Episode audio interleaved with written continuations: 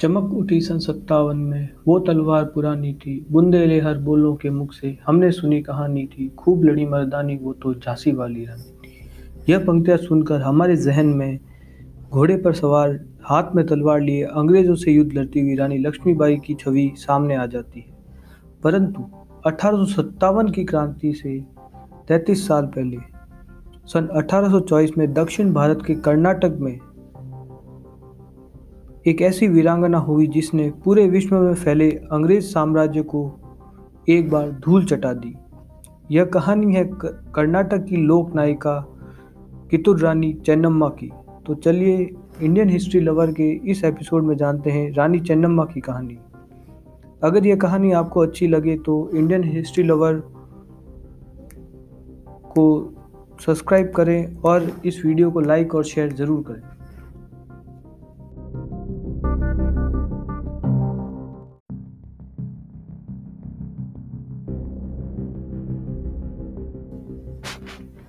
तो चलिए जानते हैं रानी चैनम्मा का इतिहास, प्रारंभिक जीवन।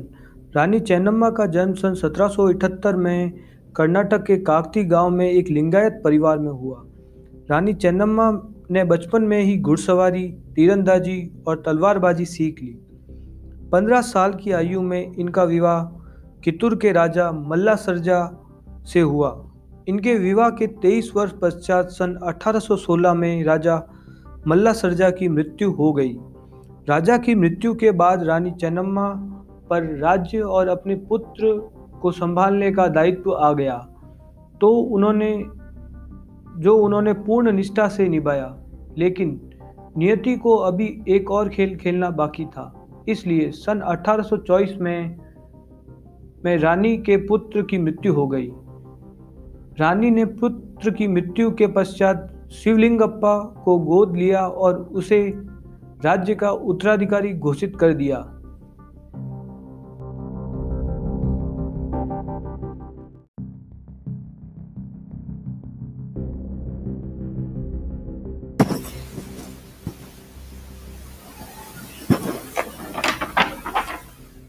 अंग्रेज़ों के साथ संघर्ष।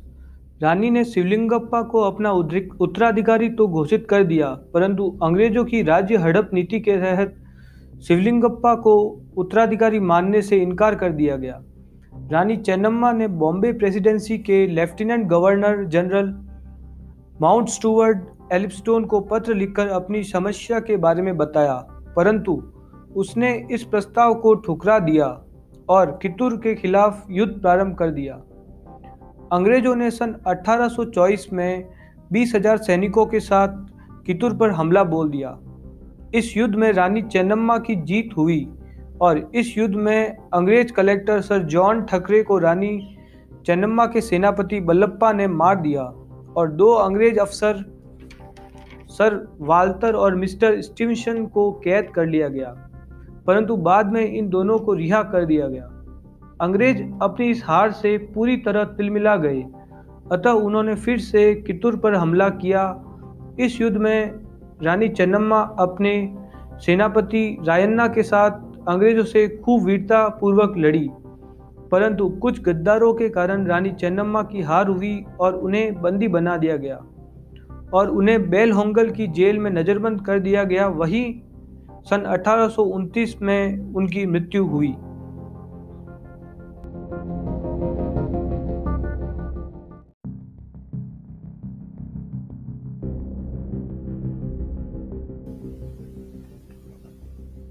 रानी के कैद हो जाने के बाद संघर्ष। सन 1824 में रानी को जब कैद कर लिया गया था, तब उनके साथ उनके सेनापति रायन्ना को भी कैद कर लिया गया था।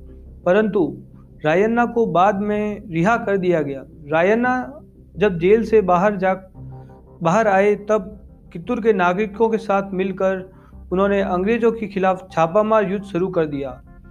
अंग्रेज़ों को पता चल गया था कि इन्हें आमने सामने के युद्ध में नहीं हराया जा सकता। इसलिए अंग्रेज़ों ने देशद्रोहियों की मदद से रायन्ना को पकड़ लिया और 1830 में इन्हें फांसी दे दी गई। रायन्ना की मृत्यु के बाद यह विद्रोह पूरी तरह खत्म हो गया। आपको यह एपिसोड अगर अच्छा लग गया है तो आप हमारे चैनल को सब्सक्राइब ज़रूर करें और इस वीडियो को शेयर और लाइक ज़रूर करें।